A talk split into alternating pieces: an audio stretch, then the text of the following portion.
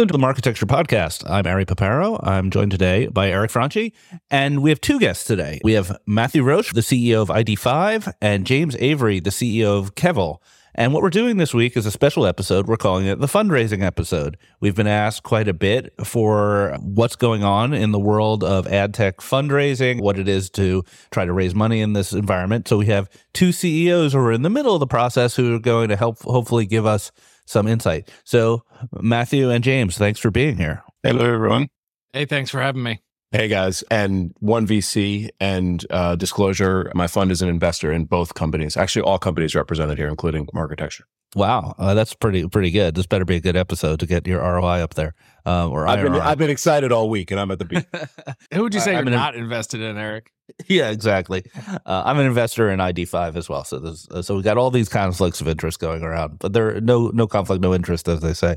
So, quick promo. Uh, so, on Marketecture TV, we had a really interesting episode this week that dropped with Nexxen, formerly known as Tremor, formerly known as Amobee, formerly known as Rhythm One, formerly known as uh, Take Your Pick. Um, they're an interesting company with a lot of things going on. So, I think it's, it's worth a watch on Marketecture TV. All right, let's dive into it. So, conventional wisdom is that it's impossible to raise money as an ad tech company and that it's impossible to raise money as any kind of venture funded company unless you're AI or superconductivity or something like that. Tell me why I'm wrong. Maybe start with Mathieu.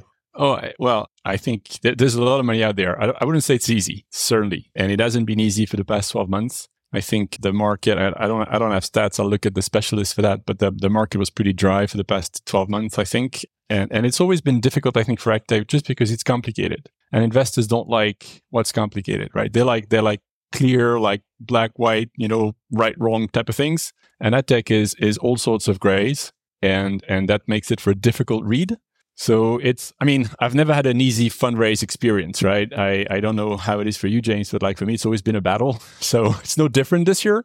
Uh, certainly not easier, but there's money out there, and you know there are smart investors who get what we're doing and and and are ready to invest. So I guess you just need to uh, be ready to f- look for them a bit more. Yeah, James. Yeah, I mean, I would say, I mean, I think raising money is hard no matter what but I do think it is it is harder in ad tech, especially because I think you have you have a lot of investors who made kind of one or two bets back 10 years ago and they went wrong and they were like, "Oh, this this company was doing 20 million in EBITDA and then went to zero because you know, it turns out they were uh, you know, side loading video streaming ads onto websites that didn't know they were there and, and things like that. So like there's there's a lot of that kind of bad blood it feels like in in venture capitalists out there. And so there's a lot of company, a lot of firms that just don't do ad tech. Uh, and then for us like Sorry, do you think there's more bad blood in, in ad tech than in other industries? Because, like, I mean, companies have been losing billions of dollars in all sorts of industries, right? And so, no, why, I mean, I think like I would tech in particular. I'd rather be raising an ad tech than like like 15 minute food delivery right now. Right? so like, there, like there's 100%. there's plenty of there's plenty of tough like industries out there. But I think like like compared to like SaaS, right? Like it's like I think if you're if you're building like a SaaS tool for sales and marketers, right? Like that, there's I don't think there's like bad blood out there in that space. I would bifurcate the the venture market because I spent a lot of time trying to educate, you know, aforementioned firms that made a bad investment in 2010 and soured on the category, you know, including 2023 after there's been like multiple like home run grand slam wins across the across the board. I think you have the old guard, which, you know, I think for better, for worse, probably for better, um, is frankly beginning to age out and um, transitioning the you know sort of leadership at their firms. And you know there's less bias but that bias is still there for some of those like larger uh, silicon valley based firms that you know again ma- made a bad investment in, in an ad network in, in, in 2011 but then on the other side there's been an explosion in all types of vc firms. And you know educating those folks and getting them to understand this category has been a, a, a good spend of time. And I, I, find that they're more apt to lean in. And then you've got the folks that know the space, have worked in the space, you know, have capital vehicles to invest in the space, and you know, they're they're they're like us, heads down and, and doing this stuff. But you know, this generalist VC who has a large fund, who you know has a has a brand name, those are those are typically really challenging to get involved. But then again, how much value can they add besides capital? So, eh, if you can get capital, do you really need them? Well, at some point you need capital, though. So uh, I, I, think there's is, there's a stage difference here, which is early stage, which you specialize in, Eric, yep. is is fairly robust, right? Right now, absolutely. Yeah, we've, but you start going for an A or B round, you have to go to the big firms. Yeah, yeah, that's that's correct, and that's that's the challenge here. And I think that's why it's interesting to have Mathieu and and and James because you know they're not startup, you know, pre-seed stage companies. James has been doing this for twelve years. Yeah, we'll, we'll call it 12 years. More like like 13, 14, but you know. Yeah. so what's it like? So uh, James, like what uh, what what's a pitch like in a you go into, you know, Sand Hill Road, some, you know, uh, some godfather of the West Coast scene and they just laugh you out of the office. Uh, ad tech. well, I lost all I mean, my money in that. Been, yeah, I mean, we've always been in a weird weird situation because while we're in the ad tech space, we are a SaaS company right? Like we've never sold an ad. We don't take a percentage of media. Uh, and so, you know, I think a lot of a lot of investors like they to get in the room, you have to convince them you're not ad tech. And then they're kind of interested, but then they get a little bit confused. Or the flip side too is I'll say there, there's kind of like these investors that have been around ad tech a long time. Uh, you know, Eric excluded here, but like I've been around ad tech a long time. And if it doesn't look like a traditional ad tech, they're a lot less interested. And so sometimes like we would fall through the cracks of like we're too ad tech for the SaaS investors and we're too SaaS right. for the ad tech investors. Right. And it takes really it takes, you know, the right investor to kind of see like, okay, there is there is a great opportunity here. How much do you get into this conversation of recurring versus non-recurring revenue? Uh, because this was a I have my own scars, battle scars from this at Beeswax. Yeah, I mean, like to us, like recurring revenue is revenue that people are actually committing to you, right? But like that's that has changed, right? Like every industry talks about, you know, trade desk is like we have this, this is like ARR. And I'm like, but right. you could stop spending tomorrow if they all agreed to, right? Like it would just go to zero, other than like commitments and the pre-spend and things like that. So is your model I'm not uh, when you price, are you a hybrid, like a minimum commitment and then overages and things like that? Yeah, we call it usage now. Over okay. overage has more of a negative connotation. Sure, usage. yeah. So how did the how do the VCs think about usage revenue? Yeah, I mean, I think they they look at usage, you know, maybe slightly discounted to the committed, you know, the committed amount. But at this day and age, like most of the time, they are uh, they're valuing it roughly the same. Interesting. Uh, there's yeah, one of the firms out there has done a lot of work on this. They actually try to make the point that usage revenue is in some ways more valuable because you could have a customer. We've all had customers that pay you 10k a month and don't use your platform right. versus somebody who's paying you 10k a month and doing 10 20k in usage you actually know that customer is like getting value from you. Yeah so also a little quick story. When we were raising the beeswax b round i guess it was 2019-ish 18 19 we're saas. That was what got people excited about beeswax but also we had usage revenue and our usage revenue started skyrocketing during our fund process. Like we had to update our slides every month because we couldn't believe how how hockey sticking we were going and I was excited about this. And it was reacted very negatively by VCs we were talking about. They literally, I had one VC literally look at my chart that had like a bar graph of recurring plus usage up and to the right. And he said, I don't consider that usage revenue revenue at all. Like I just wouldn't. I'm just going to mark that to zero, and we'll do your multiple based on the blue bar, not the yellow bar, which I thought was one of the dumbest things I'd ever heard a business professional. And this is a real well-known West Coast person. Yeah, no, that and that's like the old that that is definitely the old school thought there, right? I think it was the the firm I was talking about earlier was OpenView, who does a lot of they write a lot of stuff around like right. usage. And it's like usage should be, I mean, I can understand discounting it a little bit because sure, it's not contractually committed, but all those contractually committed customers can churn too, right? Like it's not, it's not like it's, you know, any any more guaranteed really. Are you once said I want. It might have actually been in like a Slack channel. I don't think if it was a it was a tweet that for ad tech companies, net revenue retention is the metric to point to, particularly if you're if you're not a SaaS business. Do you still feel that way? I, I, think it's very important, and uh, this is something that Luma helped me with a little bit. Uh, so we use Luma in our transaction, and we were presenting our churn or revenue retention based only on the committed, and so it didn't always look good because we'd lose a customer here and there at Beeswax, and also some of our customers would go out of business. That was a pretty common problem for Beeswax. And the Luma people said, let's do cohorts based on net revenue retention, including the variable right? And suddenly we had significantly negative net revenue retention, which is good, like or negative churn. Uh, so it was basically if you looked at cohorts of beeswax customers, they would on t- in terms of total revenue to beeswax, they would grow every month, even though every once in a while we would lose a logo. And so um, I think that was very instructive, as long as you're honest about it and you're talking about you know customers who do sometimes churn being being excluded from that number. Yeah, I, I, agree. We, we do the same. We do the same. We're looking at at, uh, at cohorts and net revenue retention per cohorts, so that you kind of amortize the effect of the smaller, or or sometimes you've got miss misqualification of your portfolio of, of your of your targets, right? So you're going to sign a contract for like six months, that doesn't work out, contract churns, but it's a small number, and you've got three other contracts you sign at the same time, but they're going to double or triple over a couple of years. And so you can offset that that if you look at just like pure churn in numbers of clients, it's not really representative if you build NRR and you look at NRR over actual revenue, total revenue, whether whether it's recurring or or usage based, gives a much better picture because there's a lot a lot of the value of ad tech is in the volume and the volume builds up over time. Right. And so if you look at your client, I think one of our oldest clients has gone up 500% in value over four years. Uh, and and that's really what you want to see as as uh, you know as your client grow because they're using more of your services, right? So that's that's I think that's the right metric. The NRR metric is really strong one piece of advice I give to entrepreneurs is, uh, especially younger ones, is that um, churn is not a GAAP metric.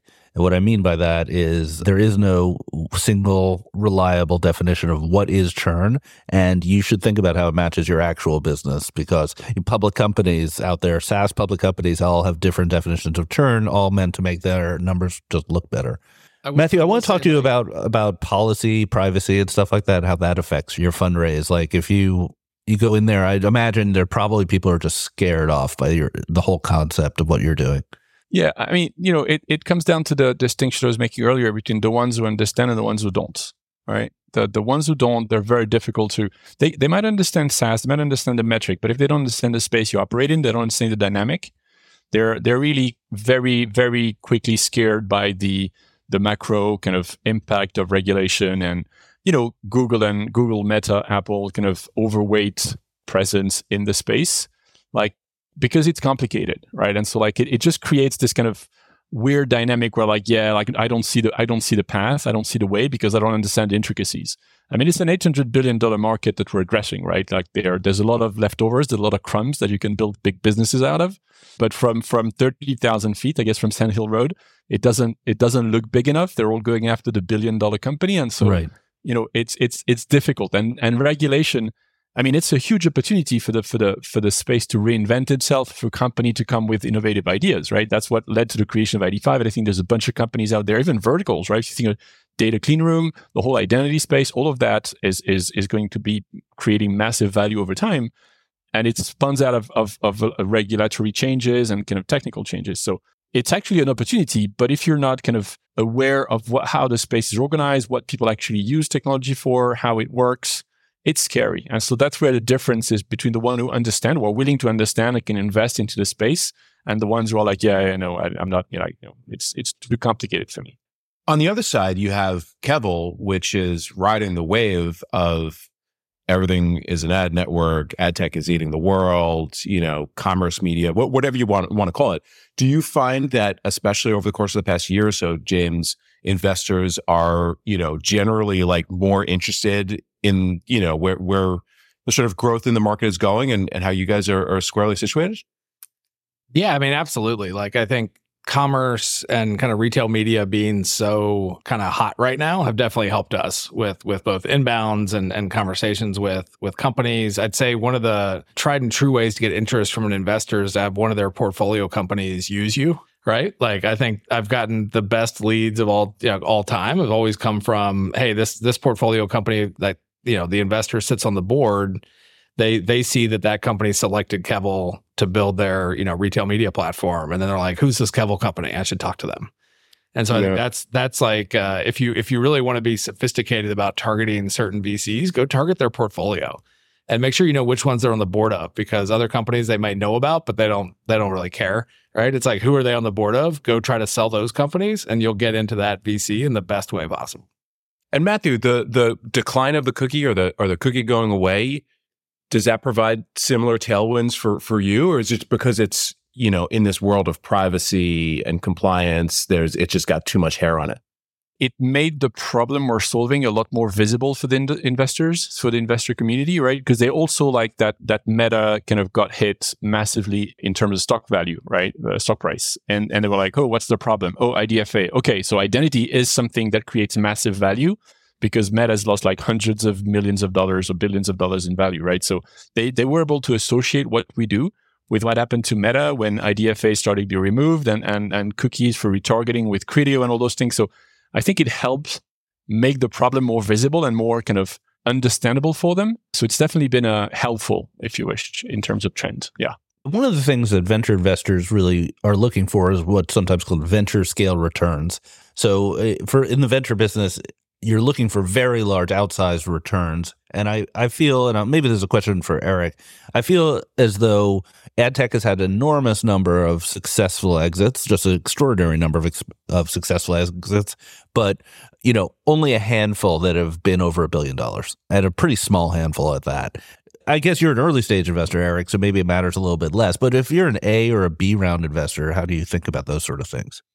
Yeah, I mean that's by, by design. That's why our you know funds are early stage funds because a nine figure or ten figure exit to an early stage fund um, can lead to incredible performance. But if you are a you know sort of like multi billion dollar fund having a billion dollar exit, you know doesn't even move the needle. And I think that's also you know one of the things about venture that's hard for entrepreneurs to wrap their heads around. It's like wait, if I have a billion dollar outcome, it actually doesn't matter for you. Um, so yeah, I think as you get later stage, the aperture sort of opens up to, I think, less classic uh, Series A and B firms, and more, you know, some some of these like private equity firms that are starting to converge with VC that look for SaaS businesses, you know, in the 5, 10, 20 million dollar range because they can have a, a, a lower, you know, return multiple because just their their model is different. They go for you know three to five x in, in three to five years. Um, so similarly, a nine to 10 figure, sort of like low 10 figure exit for them can be like awesome. But Also, the check size has gone up, right? Over the past, like, I don't know, we started, uh, raised the A in 20, was that 2020? Yeah. And the B, like we're in the middle of it right now. And, and I think that now you've got a lot of people who say like, no, it's like, you're not raising enough. I need to, you know, we've got like minimum 20 million, 30 million, 40 million checks. Because they've because, raised because, larger funds. Because they've raised larger funds. And so like, and they're looking for those kind of outsized returns, especially the, the more west you go, the more it is the case, right? They're, they're only going after the 10 or the 11 figure exits, which, you know, maybe they'll get it with the 15 minute deliveries to things, but it's difficult to see that happening in, uh, in, in ad tech. It's true because, you know, it's, it's, it, yeah, it, eh, eh, yeah, we, we don't have a lot of, uh, a lot of those examples. James, did you get that? Did you get a lot of how big could this get conversations? Yeah, I mean, absolutely, right. And I think it hurts us. I think you you tweeted this morning, right, that like it's like we have the trade desk, and then right. you look at Magnite, and it's like you know tiny compared to the trade desk. So it's like if you want to point investors to say this is how big ad tech can be, you better convince them that you can be the trade desk because there's really no other examples right? Yeah, you look at a very successful company. One of my favorite examples is Innovid, uh, which is a clear leader in the space. You know, roughly 140, 150 million dollars in revenue, and they're they're trading at one x revenue on the public markets, and that would really give me pause as an investor to go into something in the measurement space potentially. But uh, then you have DoubleVerify, and irrespective of where they are today uh, I had dinner with the original seed investor in Double Verify who wrote it through you know the two PE rounds and then IPO, and it was a 99x return for them. Right. Right. 99x. Yeah, they they do it they exist, but I think it's it's much harder to look at that and say like it's it's you know highly possible compared to a lot of the other, you know, like SaaS or you know any of these other kind of companies where they're just kind of churning out multi-billion dollar public companies that you know there's ones we don't even know the names of that are out there they're like a billion dollar public company for mechanics or something right like uh, these exist right I'll, I'll, give another anecdote of my beeswax days so this is early stage i think maybe a round had a really good meeting with the west coast vc we were pretty much done with the meeting. I was getting positive vibes, like we want to dig in. And then he did a Columbo, like as we are leaving. He's like, "One more thing. Um, if someone came to you and offered you, you know, say 150 million for this business, would you consider it? And I, being a rational human being, said, "Yeah, sure, I'd consider it." And he's like, "Well, we're out. Sorry." Wrong answer. You have to wrong say, answer, to bro. Say that I, Rook, I am going to run this. This is my life's work. I have a, I have a X brain tumor that makes me billion immune to uh, real offers. I only want to go to Mars and build build robots to uh, serve the ads. Uh, anyway, sorry. So that gives you an example of kind of the VC think um, a bit. Um, so we talked about the trade desk. Um, that kind of leads into the question of valuation. Um, so valuation is sort of an art, especially in uh, private companies, and multiples are the easiest thing to use, of course. Um, but you have one giant outlier with an uh, with a crazy valuation, and then you have a lot of companies with sort of not so exciting uh, multiple valuations. So, um, anyone want to chime in on this? I mean, one thing I'll say is that when you look at the outcomes, it does rationally mean that ad tech valuations are going to be lower. And so, like, I've talked to like early stage founders who, you know, read about the companies raising at 100x ARR for like their SaaS company. And you have to be Right. like, look, you're not going to get that in ad tech, right? Like, you're not, because like people, people aren't factoring in a $40 billion exit. They're factoring in a $1 billion exit or a $200 million exit. And so like you are going to see, you know, compression as compared to that like fast growing SaaS company in the design space or something like that. No one's getting 100x Used anymore. to. That was like a zero interest rate phenomenon. Oh. AI oh, oh, companies are. One just exactly. got 300. But I was going to say, like, we, we had a bit of a, a you know, a, a- a moment in time, right? In 2021, 2022, where things were crazy and you had like 20, 30, 40, 50, 100 maybe X your revenue kind of multiples. I think it's back to reasonables, I- would say, like 5 to 15 or something like this, 10, 20. But there's two things that are really important. One is your growth rate, right? If you grow at 100% or, or more, like you're certainly going to get a massive premium. The second one is, and I think maybe back to the trade desk example, is how much of a the monopoly uh, I'm not saying monopoly but like how much of a, a, a, a you know network effect can you build and how much dominant can you be in your vertical because that's attracting a lot of value back to you and and and VCs like to bet on the winners right? And so the more they know that you're going to be the winner because you're the you're the, the you know the head of the pack and and everybody's cons- consolidating around you I think there's a lot of that network effect dynamic in our space in particular that is driving also a higher multiples Yeah, you look at companies like LiveRamp that uh, it's pretty hard to switch off of that if you're using it for onboarding or you know Double Verify. They have a comp- competitor, IAS Double Verify, obviously uh, heated competitors, but as an agency, you have to use one of them, right? You're not you're not going to, to choose not to use them, and those are the kind of effects that investors want to look at. And I'll say the other thing that that can lead to lower multiples in ad tech, right, is just competition. Like if you're raising money, the number one way to get a higher multiple is to have multiple term sheets and competition from your round. But if there's less, you know, less A round or B round firms writing term sheets for ad tech companies, that will also push multiples lower. Which is why for investors like Eric, it's a great it's a great business to be in if you know what you're doing. So like you get more reasonable, there's less competition and you you can kind of bring value. So to all the investors out there, you're you're missing out on good opportunities. I spend a lot of time using that exact verbiage. Well, well said. And So I- at the end of the day, we know there's going to be nine and ten figure outcomes. There, oh, there always is, right? So it's, uh, yeah, it's pretty, pretty, pretty clear. It's a real opportunity. Yeah, I mean, it seems like it's heating up a bit. Sybids with sort of a roughly 10x multiple on revenue, and um, and uh, Madhive with their crazy round, also around 10x revenue ish. So it seems like things are percolating. Uh, it's also, I think, important to note that you, could, st- with companies in earlier stages, you're still talking about revenue multiples. One of the problems is that uh, given the interest rate environment, uh, public companies are being evaluated on EBITDA multiples, which often lag until they get to a certain growth rate, whereas startups are rarely, if ever, on EBITDA multiples. So, what advice? Let's go around the horn. Like, let's say I'm a CEO listening to this podcast. I'm doing my business is doing pretty well. I already have a seed round in my, and I have some revenue. What should I do if I'm looking at an A round? Uh, maybe start with Eric. Yeah, absolutely. So, um, I, I mean, number one, listen to this episode because you know the, these these are two two of the top founders in the in in the space, and they were dropping a lot of gems throughout.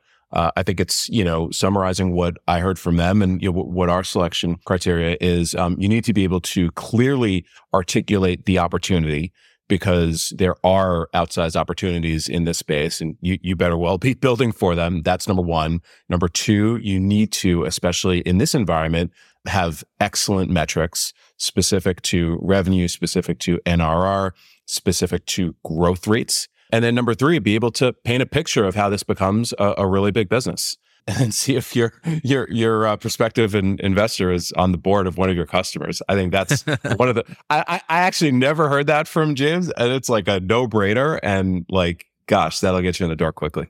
Mathieu, you want to give your advice? Yeah, sure. I say select select who you're talking to very very carefully. Uh, you're going to lose like it's it's a huge time suck, right? It's I think for me over the past like what 10 months that we've been kind of, you know, talking to investors, we closed the first tranche, we're still talking to them, getting to the second tranche. It might have been like maybe 30% of my time. So you want to make sure you get you get to the no as quickly as you can and move on. And so for that, target the ones that are that you think or you know are going to understand because they've invested in this space before, because they're ex ad tech, right? There's a lot of funds that have been funded or that are that are led by uh, former ad tech execs that they'll they'll they'll know they'll understand much better what you're doing. And I think if you want to look for the right ones, look for the traditional financial VC type, but look also at strategics there's a lot of interest from strategic investors now that the markets are coming back up a bit and there's there's a lot of cash to be invested, a lot of like or, non-organic growth plans that are being built. Uh, there's a lot of strategic investment that is an opportunity for for startups in our space to get backings and and it's smart money. It's backing, it's financial capital, but it's also a client. It's also kind of you know industrial support. Uh, so like look look look at the one that makes sense for your business, but like look broadly and make sure you're not you're not uh, you're not missing out on on, uh, on on some of the most interesting ones. And James, what what do you have to add to this? Yeah, I mean, I think if you're if you're running a seed company and you're now looking to raise an A, you need to build a time machine and go back six months and start building the relationships with the people that could lead your A.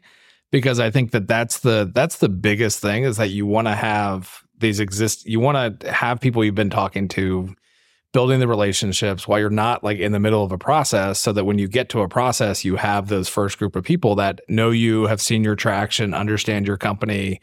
Uh, i think that's hugely important. Like the people that led our a round i you know i met them years ago right and talked to them for a long time. And so i think that that's really important but then I, would also echo what uh, mathieu said which is like making sure that you're selecting the right people. Like i've talked to seed rounds that are they're obsessed with oh we're going to go get you know, Andreessen to to lead our A, and it's like it's not going to happen, right? Like they, I don't think they've done very many ad tech deals at all. Your numbers aren't where they would need to be. You're based in North Carolina, you know, all these things that like are not going to happen. So really trying to find the right investors, and hopefully your seed investors can also help you with that.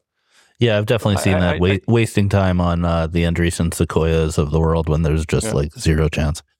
So I, tr- I try I try to do what you said, uh, James. I, I cultivated maybe half a dozen, maybe you know, ten uh, uh, relationships with like investors that would really have been great lead for our B rounds. Maybe talk, started talking to them like ju- right after we closed the A, right? They reached out and say, "Hey, like that's interesting. Let's keep in touch." And we're like, "Okay, makes sense." They're a portfolio company in our space.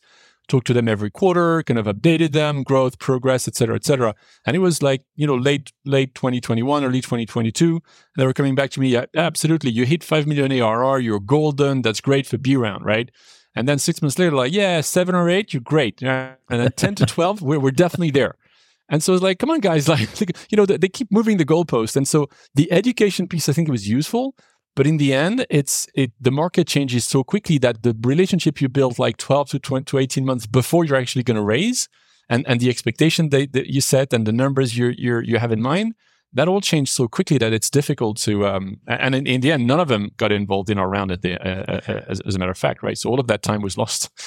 There's there's no worse signal than the enthusiasm of a vc on a first meeting. It has no correlation whatsoever to whether they're going to invest 100%. or not. They're they're trained to be enthusiastic. That's their job is to make relationships with entrepreneurs and be enthusiastic and tell them they're doing great. And then oh, yes. the real meeting where you actually present your case is where what they really think I remember one of the meetings we had, it was like one of the worst in person pitches we ever had. And we were just grilled mercilessly. And like on the way out, the guy's like, You'll have a term sheet on Monday. I'm like, what is going on? All right, man. Things are weird. That, that's what makes the process really difficult, right? Because you have to manage your own emotions. You get out of the first meeting or a second meeting and you're like super pumped and you're like, my God, this is my new investor. There's a great connection here. And then the next thing you know, they don't return your emails anymore and you do that yep. 150 times over the course of six months it's exhausting. Yeah. And, and, or they suggest some really weird pivot to you. They're like, you know, it's great what you're doing, but maybe you should be doing, uh, you know, a uh, food delivery, 15 minute food delivery. Have you ever thought about if that? We, if we had more time, I would tell you about a, a an investor who tried to get us into uh, malware detection because of our publisher footprint. I mean, I didn't even know how to start to respond to the stupid ideas he put forward as the as the, the yeah. real direction that Adify should take. So like, you know what? I'm I'm out. That's over. Yeah. All right, let's take a quick break and then we'll come back and talk about the news of the week. Hey, this is Tom Webster from Sounds Profitable. As a fellow friend of Marketecture, I hope you've been able to enjoy some of the great content and interviews that my partner Bryan Barletta has been producing here about ad tech and the audio space. Bryan and I are 100% focused on growing podcasting and digital audio through research, advisory services, and our own unmissable private events, which are all made possible with the support of our 140 partners from publishers to ad tech providers. But you don't need to be a Sounds profitable partner to stay plugged into the future of audio. We publish two weekly newsletters and a daily news brief called The Download that promise to keep you educated, informed, and even entertained about the world of podcasting. And of course, it's all available as a podcast. All of our content is ad free thanks to partner support, and we won't use your emails for anything other than sending you the news. So I hope you'll join us as we set a course for the future of audio at soundsprofitable.com. All right, we're back. So, interesting news. I'm going to start with my favorite piece of news um, so, because I used to work there. So, um, right after we recorded last week, Freewheel put out a press release that they have done an integration deal with Magnite. This is following Freewheel's announcement a couple weeks back that they did a deal with Roku. And I think this is a big news. And I kind of want to, instead of just throwing to the crowd, I'm going to explain it. so here's why I think it's big news. So Freewheel is the leading ad server in, among broadcasters and complex video businesses. And uh, one of the problems these companies have and advertisers have is that um, the distribution of high quality video is somewhat fragmented. So it exists on uh, the websites of these uh, publishers, but also on YouTube, on Roku. It exists on OTT uh, Uh, properties like Samsung, Vizio, etc. And getting all those ads to work together is really hard because in many cases, those distribution partners have their own ad sales rights, um, similar to the way linear TV evolved in the US. And so as a result, the net result of this is that broadcasters often make less money than they should because ads aren't serving right because of competitive blocks or technical problems or things like that. And secondly, advertisers have problems controlling frequency and controlling where their ads appear. Um, I think we've all experienced this. So my take on this is that Freewheel is kind of knocking out one at a time a lot of really important distribution places. With Roku, it's obvious. With Magnite, I think this is part of the SpringServe relationship where SpringServe has quite a few video ad serving contracts with OTTs. And by bringing all this together into a single auction, you can do the logic to provide the best experience for the advertisers and the publishers. So I'm pretty psyched about this, even though it's really in the weeds kind of news. Uh, and that's why I just monologued for five minutes about it. Uh, uh, James, I kind of would ask you a question since you're an ad serving expert. What is your thoughts on video ad serving, how complex it is, and whether you have to do all these kind of deals or, or is it just, a, you know, a tech problem? No, I mean, there's definitely a big part of the like human problem here, right? Like the like you said, the exclusivity, the blocks, the all the stuff that goes into these like really legacy relationships. But I just think it's a really novel idea that, you know, a ad server could have one unified auction. Like I wonder if we could get that other places, right? Like instead right. of, instead of all the the things that we hop around to make that happen in other spaces. You know, I think that's just like it's a step in the right direction and it's it's good that Freewheel kind of made that leap. Well, Google does a unified auction as long as you participate on their terms and give them all the data. Right, right. Yeah. Yeah. I was going to say it was great if we had that for all publishers on display as well, and, and we didn't have a, an ad server that's also very uh, partial to the result of the uh, of the auction. All right, where where is this coming from? This is like Roku, boom, Magnite, boom. Um, you know, Freewheel is like you know be, being super aggressive now. Do you have any insight into like w- literally like where is this coming from? I, I think there was a, a lot of turnover um, in terms of the management team there and i think they're taking a fresh point of view. I think that there were you know they acquired beeswax. They had um, they had a lot of product development around I would say more of a marketplace approach where there programmatic guaranteed and other inventory would be available to buyers through Freewheel. And I think that was difficult because the players and broadcast are so strong and don't want to necessarily participate in a single marketplace. So this is more of a federated approach. And I think this is, it's great. There was also a deal about two years ago that got virtually no press where uh, Freewheel got interoperability with YouTube for ad serving. And they're the only ones in the video world, I believe, that has that. So I'm pretty bullish. Good job to the Freewheel team so let's see what else. So um, Twitter has part, or sorry, X has partnered with Integral Ad Science on pre-bid targeting. So we've seen a number of deals over the years with walled gardens integrating with either Moat, IAS, or DoubleVerify as a way of um, verifying the quality of the inventory. I think this is interesting for two reasons. One, because it's probably you know Linda's influence here. I, I, I doubt that Mr. Musk has any idea who Integral Ad Science is. Uh, and secondly, it's pre-bid, which is kind of interesting. I'm sort of like scratching my head about what that means exactly. Um, anyone want to take this one? Maybe Mathieu. Yeah, sure. I, I agree with you that it's it's a it's another sign towards uh, making X Twitter. Are we calling it Twitter or calling it X? Whatever. it's X. It, it's X uh, yeah. making it kind of a, a kind of a, a acceptable for advertisers. I think you've said numerous times that the revenue was still down massively from the the uh, you know what about this time last year, right? When the deal when the deal uh, started. Reports say sixty percent down. Yeah, sixty percent down. So he, they they need the money back, and I think you know one thing that advertisers hate is is to be uh, to be uh, in the wrong context in the wrong place, and there's a lot of wrong places on social media. So you know they should have started here. If you're if you're if you you know if you take it back like there's less there's less uh, uh, uh, uh brand um, um, uh, you know uh, contextual problems brand safety issues on traditional publishers than there is on social media so so that's where the you know IAS and DV should have worked first and foremost. So you know I think I think it's a good thing for brands. I think it's a good thing for advertisers. Uh, whether it's going to be enough for them to get a put money back on, on X, I don't know, but it's it's definitely a, a step in the right direction. Yeah, because I mean, Twitter's or X has always had you know massive amounts of brand unsafe inventory, right? So you assume that they built internal systems. They probably just laid off all the engineers that wrote them and they stopped working, right? And so like the, I imagine though, like the real problem is not like the concern of the brand isn't like, oh, our Netflix ad might show up next to unsafe content. Like that was always a risk on Twitter that Twitter had somehow gotten past. Like the brand issue they're dealing with is like a brand issue at the top and like you can pay IAS all you want, and it's not going to fix the brand issue at the top that's like causing the problem, right? Well, no, they they they again. I don't know if this is anecdote or you know just like things being surfaced, um, but there seems to be like a lot more incidences of you know just like unsafe content around Twitter, you know, since the the change in, in ownership. I mean, James, you, you were on a podcast, the uh, the the Get Market uh, folks a couple weeks ago, like focused completely on like what would you do with Twitter, and it was mostly around ad product, which I agree. Ari and I have been talking about this for a year now.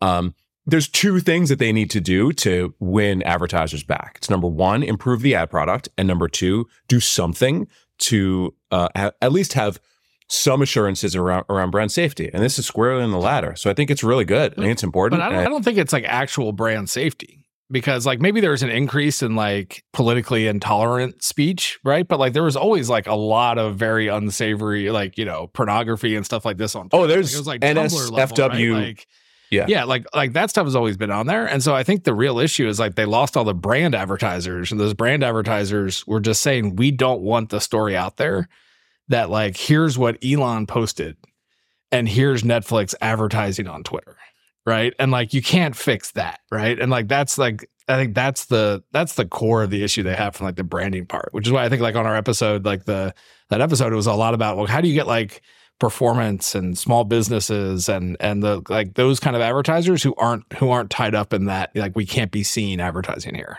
yeah, it's a complex issue. Um, and I, I'm just sort of skeptical about how this would work technically, given that Twitter is an algorithm, algorithmic feed. How does IAS going to, in real time, block something? Um, we have Lisa Utzschneider um, coming on the show in a couple weeks, so we can ask her. Um, I think there's also just a general skepticism around how IS and DV do these deals with the partners, the walled garden partners, where they don't have full real time access, uh, as was brought up pretty extensively in the current YouTube scandal or controversy around them serving out of band video ads. So the other Google antitrust case moved forward. So uh, for those listeners are familiar with, uh, there are two major Google antitrust cases. There's actually like six, but uh, most people are thinking about the the DOJ's case against the ad tech stack. But there's a, another case where the DOJ has been suing about their use of default search placements, and that antitrust trial is moving forward with a September date. And uh, the judge uh, threw out the allegations regarding the pre-baked search results, which effectively is, is, the Yelp case. So there were two parts of this case. One case, one part was that Google uh, search results that had aggregated search information from third parties like Yelp was thrown out, and the second part was the default search engine part, um, which is continuing to move forward. And this case could be quite substantial if Google is prevented from buying those search deals. Anyone want to take this one? I mean, it's a utility, right? They're they're they're they're the pipes. If you think about the what what what people use to access content and services online, it's telco, but it's also operating system, it's also browser, and it's also search engine. Right? All of that is part of the utility. It's part of the pipe that deliver the content to the people. And and utilities have to be regulated, right? And they have to be neutral. You can't decide what's going to be distributed. You have to have some form of, of neutrality, right? That that's the spirit of the I'm going to play the, uh, the, the, the, the European socialist here, but that's the spirit of the Digital Markets Act in Europe that defines the notion of platform, right? The notion of gatekeepers, which are things that are that have a utility function, and that must ab- abide by higher kind of uh, uh, uh competitive, uh, standards uh, because they're just they're just too important for society. This brings up an incredible question, which is how did we get a French person on a podcast in August? I was gonna say, like, I'm I'm happy to play the role as the free market American here because, like, it's it's just not a utility, though, right? Like, it's it's not in the sense that there's, you know, usually utilities, especially in the U.S., right? Like, they're regulated because they are the only option. Like, I have one choice for power to run to my house, and so the pricing is set by the state. Everything is pretty regulated. Uh, there are clearly other options than Google, right? Like, I mean, DuckDuckGo, Bing. Like, there is there is a replacement there's a replacement that is one that click away for anybody. So I just don't think it rises to the level of utility. I think they are abusing their monopoly power in other ways, right? Like I do think there are issues with with some of the things they do, but I also don't think that like a search engine should be regulated as a utility. Well, this sort of reminds me a lot of the Microsoft IE case from the 90s, uh, where they made the same argument about the browser as part of the operating system. And the argument against it was that the default matters enormously. So you can switch to Firefox, but the default is IE. And I think that's the case here, which is if you use a different browser like Safari, the default is still Google in the search bar, and 99% of people won't change it or don't know how to change it. And they can buy that because of their monopoly. Um, well, but that's a great thing to regulate, right? Like, I think if you were going to, I think it's one thing to regulate how the search engine is operating. And I think that, like, I would be very against that. But the idea that Google is not allowed to pay, you know, other firms to to get preferential treatment or not allowed to abuse their mo- monopoly powers in other ways, right? Like intentionally suppressing, you know, someone to to favor themselves. Like, sure, maybe you can make arguments there. Right. I think the remedy in Europe for Microsoft was at some point um, when you first opened your operating system, they had to show a dialogue giving all the different potential browsers that were available, and they had to be randomized. They weren't preferring themselves and all that sort of stuff. So you can imagine that working in search as well and in browsers, right? When you when you launch your operating system, right? You want you're on Android, you want Chrome, or you want Safari, you want Firefox, you want Opera, you want whatever. It's the same logic, right? And even app stores, and you see that with in I think it's in Holland that there uh, in the Netherlands there's a case that that has been pushing Apple to offer a different app store on iOS devices uh, because it's the same thing. It's distributing the the, the the the content, right? And so if you control content distribution, you can decide which content gets distributed and which which doesn't. And so you need to have some some form of competition at that at that distribution point. Yeah, yeah, no, I absolutely agree there. I think we should also, I don't know if, if this is just the pick on Google segment, because there's another thing, I don't know if Always. you saw that came out about uh, about how uh, DV360 is it's set up so that DV360 and the Google network never bid against each other. Interesting. I did not see that, but that sounds pretty consistent. There's so a that- pattern of behavior here, right? And so basically, there there's essentially, you know, it's like they they kind of claim it's to help protect people using both. But having written auction logic before, it's very easy to exclude an advertiser from bidding against themselves, even if it's coming from multiple sources. Well, that would have had a huge effect during this second price era, but in the first price era, it probably doesn't even matter that much. Possibly um, true. All right, last news of the week. Um, so Cadent was acquired by a PE firm for six hundred million dollars. They say they were also going to acquire a lot more companies. Um, NovaCap was the acquirer. Um, they were previously owned by a PE firm, so this is this. I always don't know how to take these PE swaps, um, but I assume it's good news. It seems like the people involved were pretty excited about it. For those who don't know, Cadent's kind of a strange company. So, in Cadent is involved in various aspects of the TV business, more of the traditional TV business. So they, uh, and I may be wrong about all this, so correct me if I am. They operate a network, uh, an ad network in the TV space of remnant TV inventory. I think they're the leader in addressable TV. So, addressable TV is where different 30 second spots are being shown to different households on the linear uh, pipes. And they have been doing that for a while. And then they also serve ads into cable VOD systems, which is really a, sort of a backwater of the cable business, where if you go to the cable VOD showcase, there are ads there. And they do some CTV, but I think they're primarily on that side of the equation, which is great. I think that they have a new owner because there needs to be a lot more innovation in those areas. You know, Eric, how do you think about this in terms of traditional TV versus CTV? Uh, should we should we care about this? Yeah, I mean, traditional TV is still a seventy something billion dollar market here in the in the U.S. that's in desperate need of of innovation um, and technology. So yeah, for sure, and yeah, for sure, it's all converging. PE to PE, when you know it's a company that's in a growing space that presumably has really good metrics, and reportedly it's it was a six hundred million dollar valuation. You know, this this could just be a, a case of fund dynamics where PE firm number one got their three to five x in three to five years. PE firm two thinks that there's a three to five X and three to five year opportunity for them. Again, if that's, you know, their, their fund model. And if you look at some of the bigger deals from this year, it's been in this advanced TV space, right? Madhive was again 300 million at a, at a billion or something like that. So it seems like, you know, for the later stage stuff, t- TV is where it's at. Yeah, and uh, For- D- Dave Morgan yet last week on our show, I think he said 65% of the dollars are still linear, uh, Exactly. which is a crazy number. Another reason that these these kind of PE swaps happen, right, is that the the old PE firm may have basically made the investment they're going to make in this company because it sounds like they want to go and do acquisitions, they want to be more aggressive. So, you know, moving to another PE firm, they might have a lot of fresh capital they're ready to put in to to do those bolt-on acquisitions to see how maybe they can make a move in CTV, things like that to to kind of, you know, go to the next stage. Yeah, CTV would be the obvious target, I would think, um, because they. Uh, Yeah. My understanding is they don't play a big part in that space right now, but they have a lot of volume, a lot of salespeople, a lot of uh, transactions going through them. So that seems like kind of an obvious area to of- invest. They've got a lot of addressability capability. They can really kind of pinpoint households, right? It's all the cable.